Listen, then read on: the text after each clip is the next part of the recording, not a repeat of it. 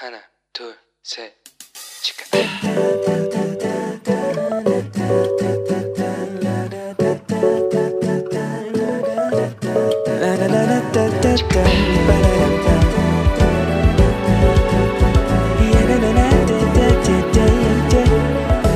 Here we go.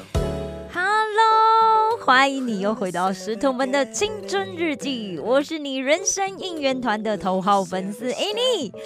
下星期就是期中考嘞，你有没有在认真准备呀？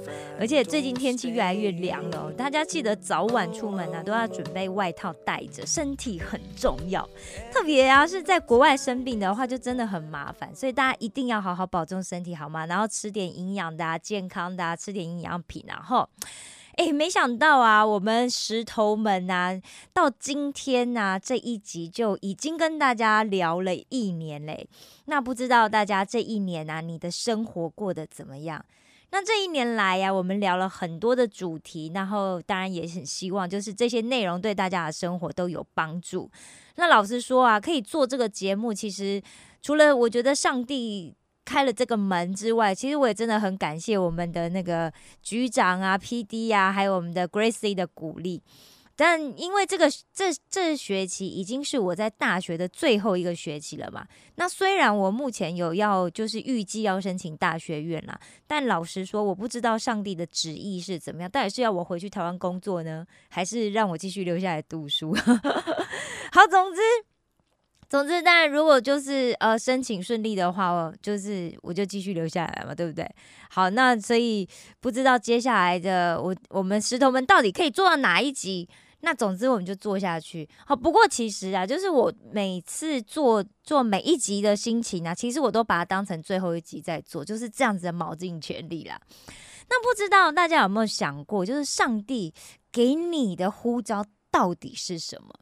其实以前啊，我讲实在话，我觉得我没有什么太大的这种，好像什么呼召啊、calling 这种很有使命感的东西。其实以前讲实在话，没有没有这种东西。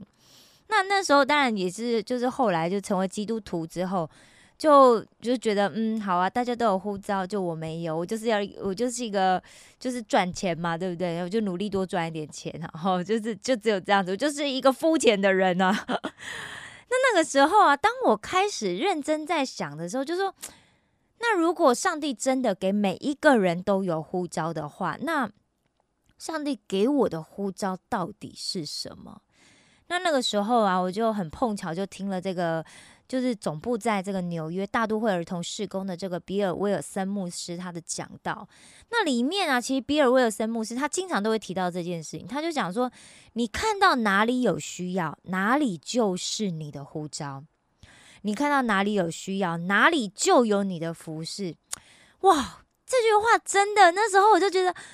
哇，怎么这么感人啊！而且你知道，比尔威威尔森牧师啊，他其实就是就从小的就哎，好，今天不能在这边讲他的故事，改天再讲哈。总之呢，他讲这句话真的非常的打动我。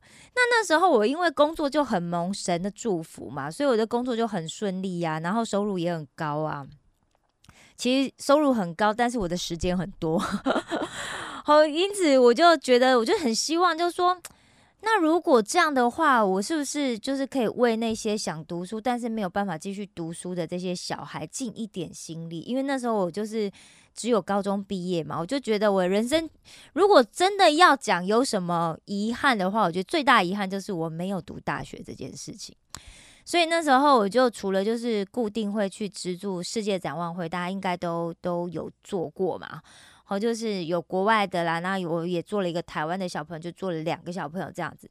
那我也透过就是福伦社的管道去资助台湾的这个偏远山区哦，就那些家境比较困难，然后因为偏远山区的小朋友，他们可能有一些都是隔代教养，或者是父母亲他们就家里生小孩比较多，然后他们没有办法去负担营养午餐费的这些小朋友，然后就让他们在学校就有牛奶可以喝啦，有午餐可以吃啦。然后后来因为就是呃台湾大家知道台湾其实就是台风就是这种天灾就比较多，台风的天灾比较多，然后土石流啊，然后他们又住在山区嘛，所以那时候他们就曾经经历过一个非常严重的台风。所以导致他们所有的这些村民啊，都要搬到更山顶，因为政府不知道为什么竟然搬 盖了集合住宅在一个更山顶的地方，我真的不明白。好，可能就是山顶比较不会有土石流吧，我只能这样想。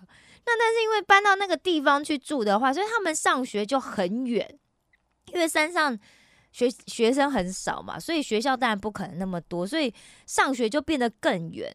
那少的啊，有的就来回，就他可能一趟就要走个四十分钟，然后来回就要一个半小时。那如果遇到什么下雨啊，或冬天呐，就是路难走的话，可能又要更久。那有的更远的，可能就要来回要走到两个小时、两个半小时的都有诶，我跟你讲，我真的是没有办法想象，因为就是你知道住在都市久了习惯了，其实呃就是不不会觉得说哦，我去去上个学。但是现在在在韩国有很多同学，他们可能来上上学也是要搭电车搭个两个小时啊。但是大家知道这些小朋友是用走路的哦，他要走路两个小时、两个半小时才能去上课诶，那时候我就觉得说哇。他们这样会不会太辛苦了？所以那时候就听到学校的校长就谈到这件事情的时候，我们就也发动了募款嘛，然后就帮他们筹到了两台校车，然后两台小巴士，这样可以接送他们上下学，让他们问下雨天也不用就很危险啊，那个山路就真的很危险。那另外他们因为后来学生又更少了，所以又跟山下的一个学校合并，所以导致他们这个学校呢，这个。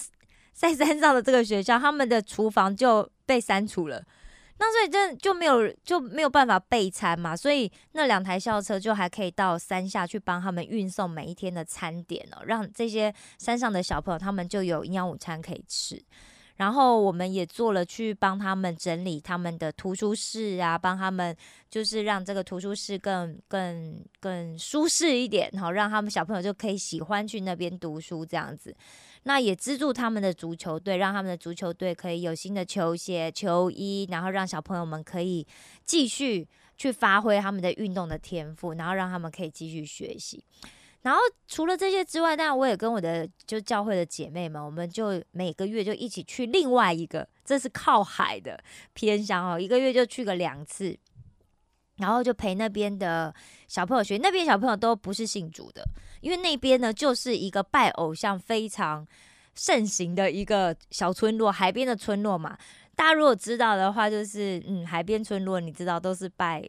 拜妈祖，所以那边就是一个这样子的一个环境里面，所以我们就去陪那边的这些，大部分都是隔代教养，就是说跟就是爷爷奶奶啊、外公外婆一起住的这些小朋友，让他们跟他们一起学习，然后也介绍上帝给他们认识，然后带他们做一些活动这样子。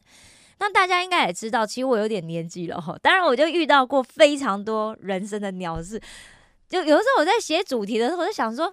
哎，怎么这件事我也遇过，然后那件事我也遇过，我就觉得，哎，上帝真是，真是好，真是就是太太善用我的人生了，我 真是被用的淋漓尽致啊！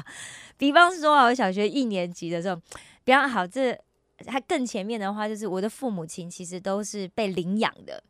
好，那父不是只有父亲或母亲，是父母亲都是被领养的。那小学一年级的时候啊，就经历了这个爸妈就离婚嘛，就变办单亲家庭的。那我爸爸又因为意外就很早就过世了。然后我高中毕业之后呢，我就学业就中断，我就没有再继续读大学。那讲实在话，从小从小就是就是单亲家庭嘛，那其实我就是一直啊，这个亲戚家住也。奶奶家住住一两几个月，然后又去外婆家住几个月，一下又跟爸爸住几个月，一下又跟妈妈住几个月，所以其实我就是一直这样子，好像在流浪。那开始踏入社会之后，其实当然就觉得说，哇，很希望遇到一个人之后，我就可以安定下来。所以我不满二十岁的时候，我就订订过婚了。那那时候订了七年啊，但我后来也没有结成婚哦。对，这就是又另外一个故事，所以。好，我想可能这个故这些我的恋爱的这些经验，以后可能可以安慰很多的人，因为就是也当然也遇过很多几任男朋友啦，没有很多了哈，几任的男朋友，那当然也没有结果啊，所以我现在还没有结婚。如果结婚，我想我恐恐怕也没有办法来读书，对不对？那那时候啊，就是因为也很想读书嘛，所以大家也知道我曾经去过日本。那去日本啊，我当然就没有钱啊，我家又不是什么，对不对？又不是什么。富富有的人家，那当然就是要靠自己准备钱啊，那又贷款啊什么的，那所以就是准备的钱都花光之后，就得回回台湾啦，所以也没有完成学业。那后来就是为了要还这些去日本读书时候的这些贷款哦，因为那时候就笨笨的，你知道，就是去做了很多信用贷款，那个利率二十趴，高的吓人啊！那时候完全没有想到这件事情，所以后来回来之后还了几年，觉得不对劲，怎么一直还这个钱都没有减少，所以我后来才去做了保险。那我经常会开玩笑，就是以前我在个保险公司的时候，在帮新人做这些新人训练的时候，就开玩笑，我就说。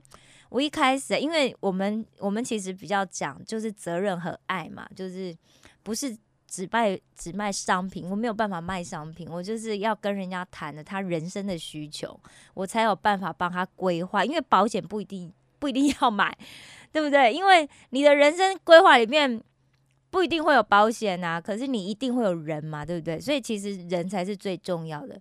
所以我常会开玩笑，我就讲说，哎，我真的一开始我完全不是什么为了什么责任和爱，因为做保险的都是讲这两个嘛，做责任跟爱才去做保险。没有，我完全没有这种想法，我完全就是为了想要赶快赚钱，把负债还完，就是就是一个这么肤浅的想法。大家不要笑，这是真的，因为你去想嘛，哪会有人就是在。每个星期一的早上起床的时候，然后他就很开心的从床上跳起来说：“哇哦，我今天要去保险公司上班了，因为保险这个工作可以帮助身边的人完成他的责任跟爱，有吗？有这样的人吗？”或者说：“哇，我好开心哦，我要去做保险呢。”没有嘛，对不对？我想大家应该可以理解我的意思，对不对？所以有一些朋友啊，因为。我们在常常就遇到很多人会跟我聊他的人生的故事哦。那很多朋友会跟我讲到说，其实他就觉得现在对生命很没有目标，然后觉得对工作也没有热情，然后他也觉得他现在目前做这件事情，其实他也没有什么使命感，就是为了要赚钱。可是他又又觉得说，那我好像也不需要为了委屈我自己，然后去赚那些钱，所以这也不是他的生就是热情的所在。那我都会讲一下我的那个例子来调侃一下自我自己啊，哈，让他觉得稍微舒坦一下。因为大部分的人为了什么工作？为了钱工作，对不对？但是后来我是因为更认识上帝之后，所以我就觉得说，哇，我觉得上帝给我的每一个工作啊，就真的都太适合我了。然后我觉得这每一个工作都在训练我一些能力。然后让我现在整合成现在的这个我这样子，然后而且其实后来我在做在做保险的时候啊，就是因为我做保险时间蛮长的嘛。那我就觉得哇，我遇到这些客户，他们的身边应该不会再遇到一个可以像我这样子这么认真、这么负责，然后可以把自己工作做得这么好的人了。然后总是希望自己做的可以超出客户的期待，对不对？会不会自我感觉良好，对不对？好了，总之，所以就是我的工作啊，其实不管我做做保险、做企划、做记者，其实都是要接触很多人的工作。然后，所以当然呢，我就会不断的去接触许多人的故事。然后，当然在这里面，我也尝尽人间冷暖。好，我觉得这几个字好难念哦，常常会念坏。好，所以当我发现呢，就是你年纪越来越长之后啊，就是你就会发现，哎，身边怎么很多认识了十几年的朋友，哎，他的价值观怎么感觉突然越变越歪啊？就觉得，嗯，怎么就是。现在还不好说明哦，就是越变越歪。怎么有些人他为了想赚钱，然后就有点不择手段，然后或者是他好像表面上就是家庭很幸福美满，但是私底下偷吃这样子。诶，讲实在话，我这种有的没有的朋友真的还挺多的。然后甚至我就觉得说，我好像在工作上我学的再怎么多，然后去上过很多这些。就是坊间的这些心理学的课啊、咨商啊，我还是帮不了我身边就是最最亲近的朋友去走出他当他生命里面遇到比方感情的挫折啊、生命里面的困难的时候，我觉得我还是没有办法帮助他们走出来。然后我就开始在想，说我是不是应该要去念基督教教育啊？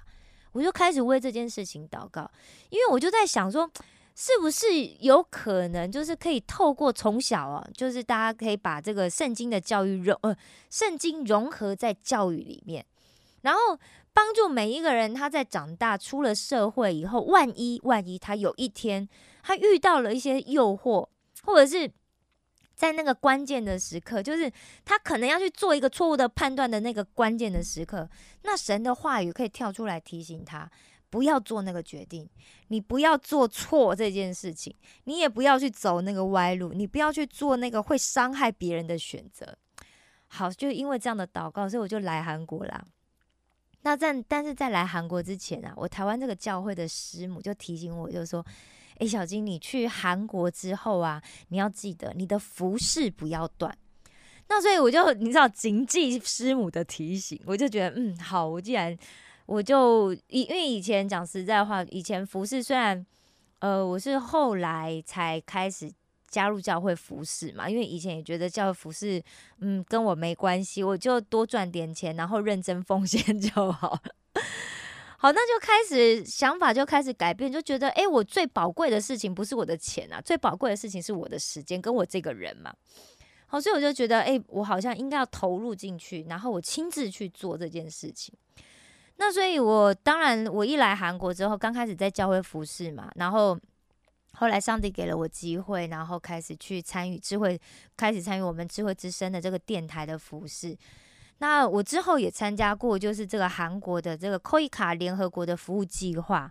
那就是我在参加这个 KOI 卡的这个联合国服务计划，就两年前就是要去尼泊尔的时候，然后我就开始为了，因为你知道吗？这尼泊尔这个地方属灵征战很大，所以当然就是去之前我就自己自动自发做了一个四十天的进食祷告的时候，在那个过程当中，包含连我回来之后，我一直在祷告，在那个过程当中，上帝跟我讲说。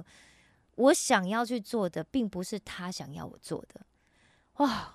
我每次想到这件事情的时候，其实我就开始觉得，啊，那上帝，你到底要我做什么？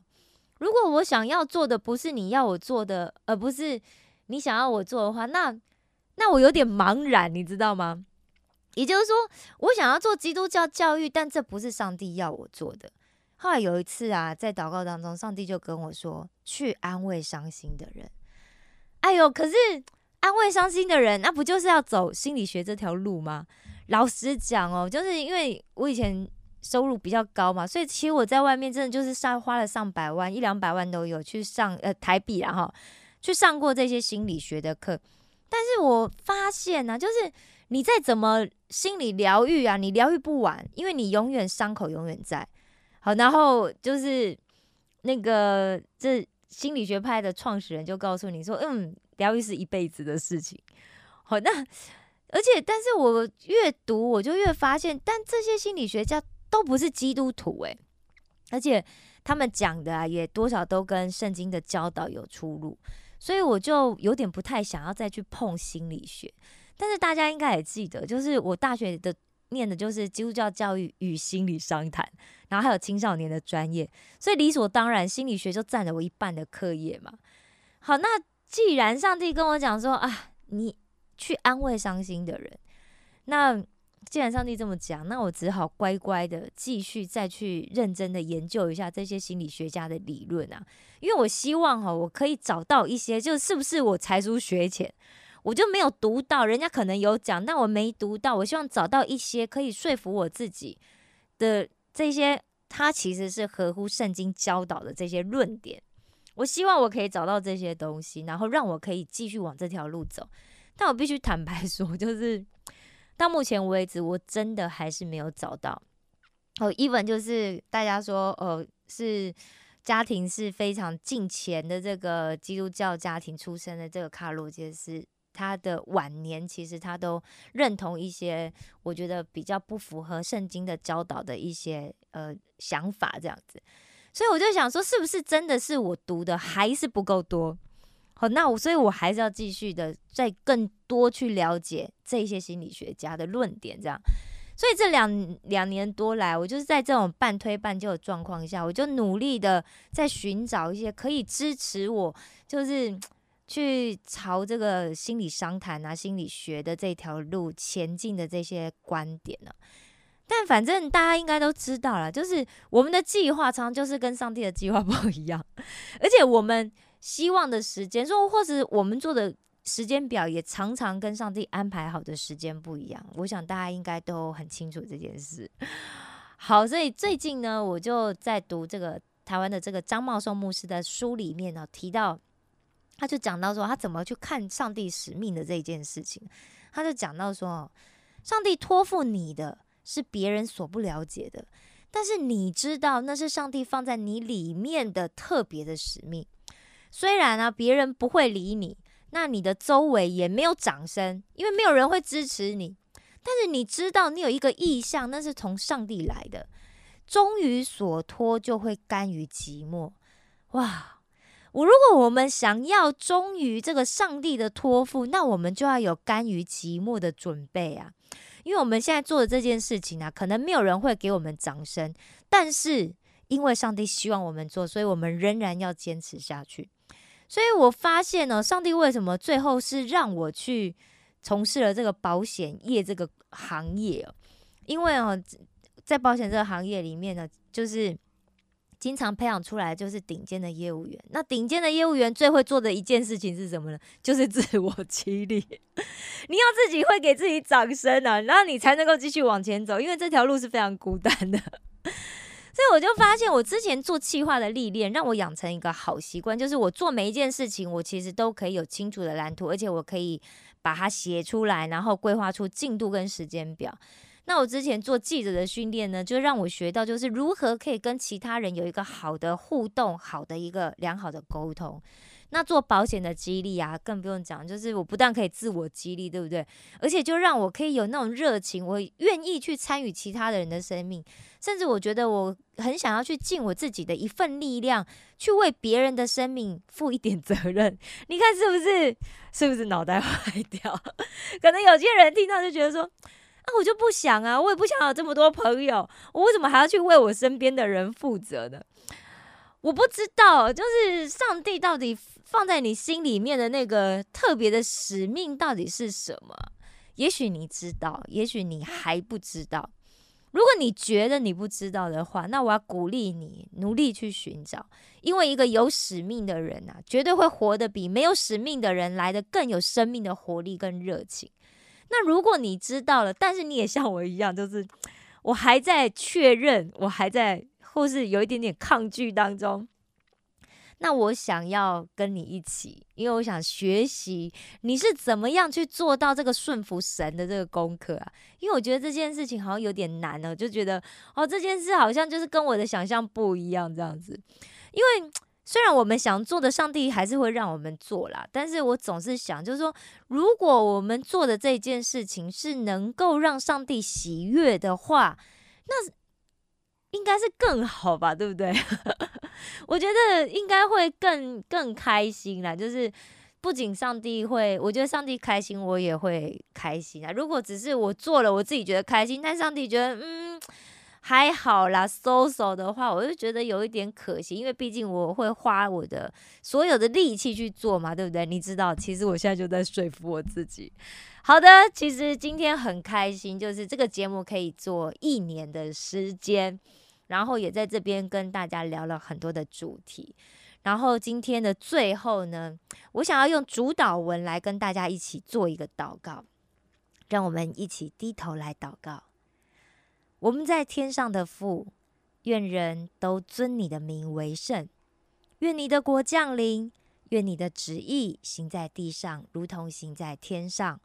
我们日用的饮食，今日赐给我们，免我们的债，如同我们免了人的债。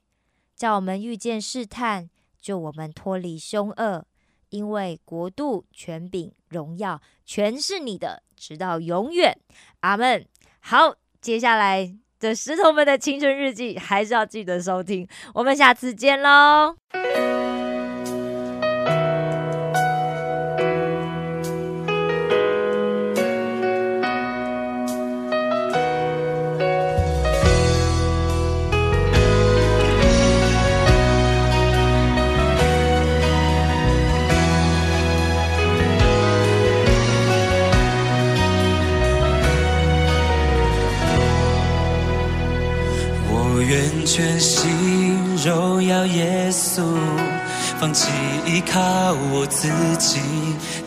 骄傲。你的祝福无法测度，靠你能力，我能胜过时间。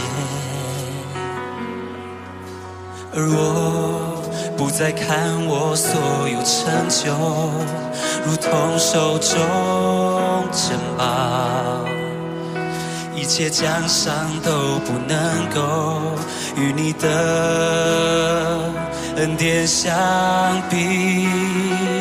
耶稣基督，我的依靠，你的十字架是我永远的荣耀。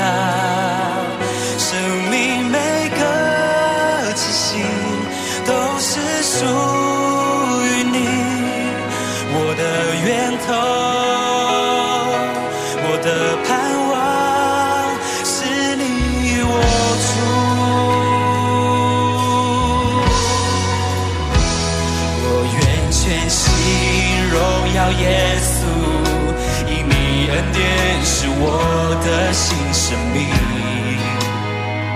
你的怜悯触摸我心，你慈爱为我的软弱效力。而我这一生别无所求，只愿跟